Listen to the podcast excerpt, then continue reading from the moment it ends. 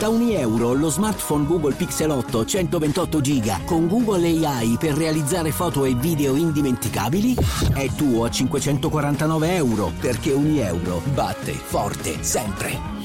Fino al 16 maggio.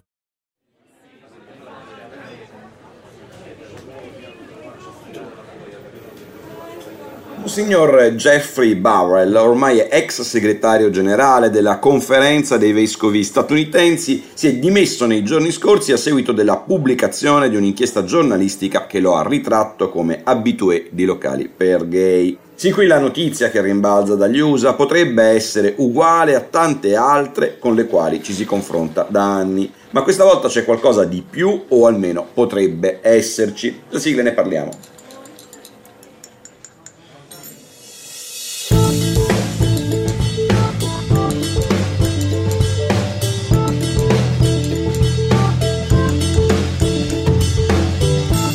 Giornale cattolico The Pillar ha pubblicato l'inchiesta e sostiene di essere arrivato alla conclusione che Monsignor Barrell sia da anni un assiduo frequentatore di locali per gay e comunque abbia ripetutamente violato i suoi voti esaminando i dati di geolocalizzazione acquistati dall'app Grindr, il più popolare social network per gay.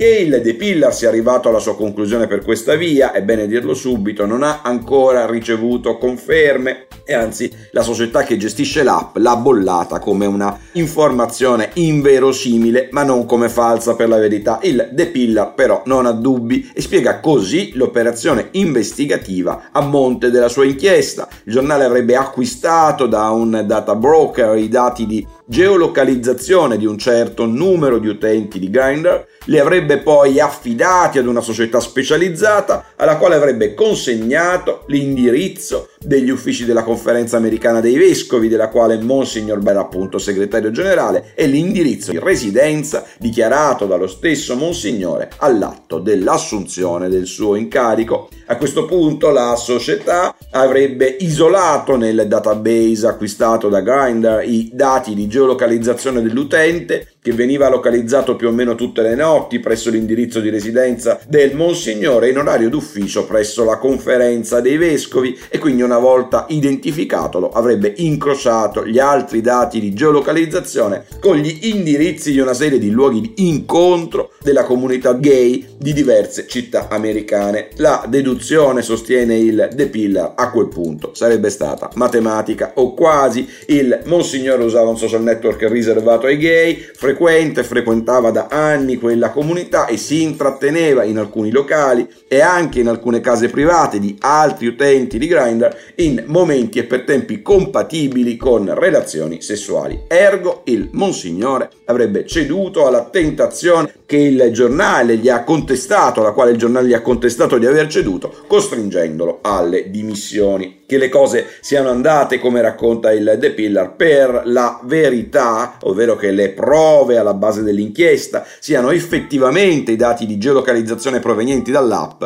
è almeno circostanza verosimile perché proprio qualche mese fa, era gennaio, il garante per la protezione dei dati personali norvegese ha condannato Grindr ad una sanzione da oltre 11 milioni di dollari per aver trattato e venduto a terzi con leggerezza i dati di geolocalizzazione dei suoi utenti.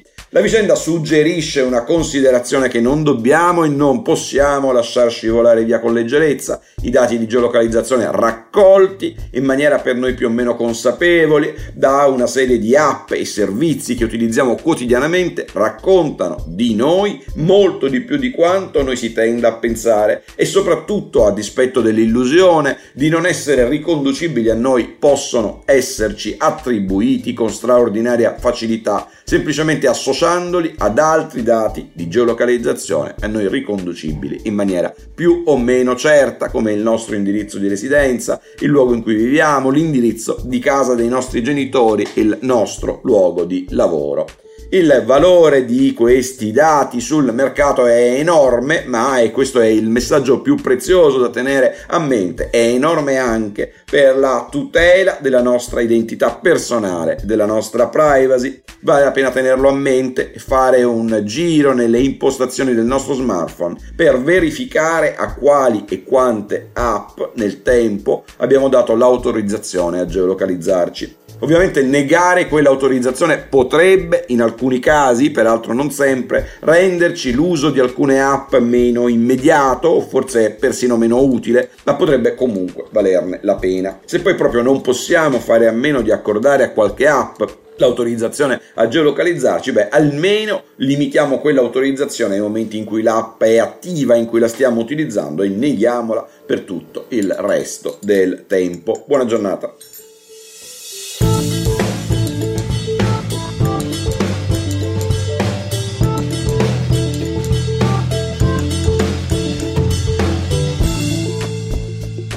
Governare il futuro di Guido Scorza è una produzione Jedi Visual per Huffington Post. Sigla Indie Hub Studio.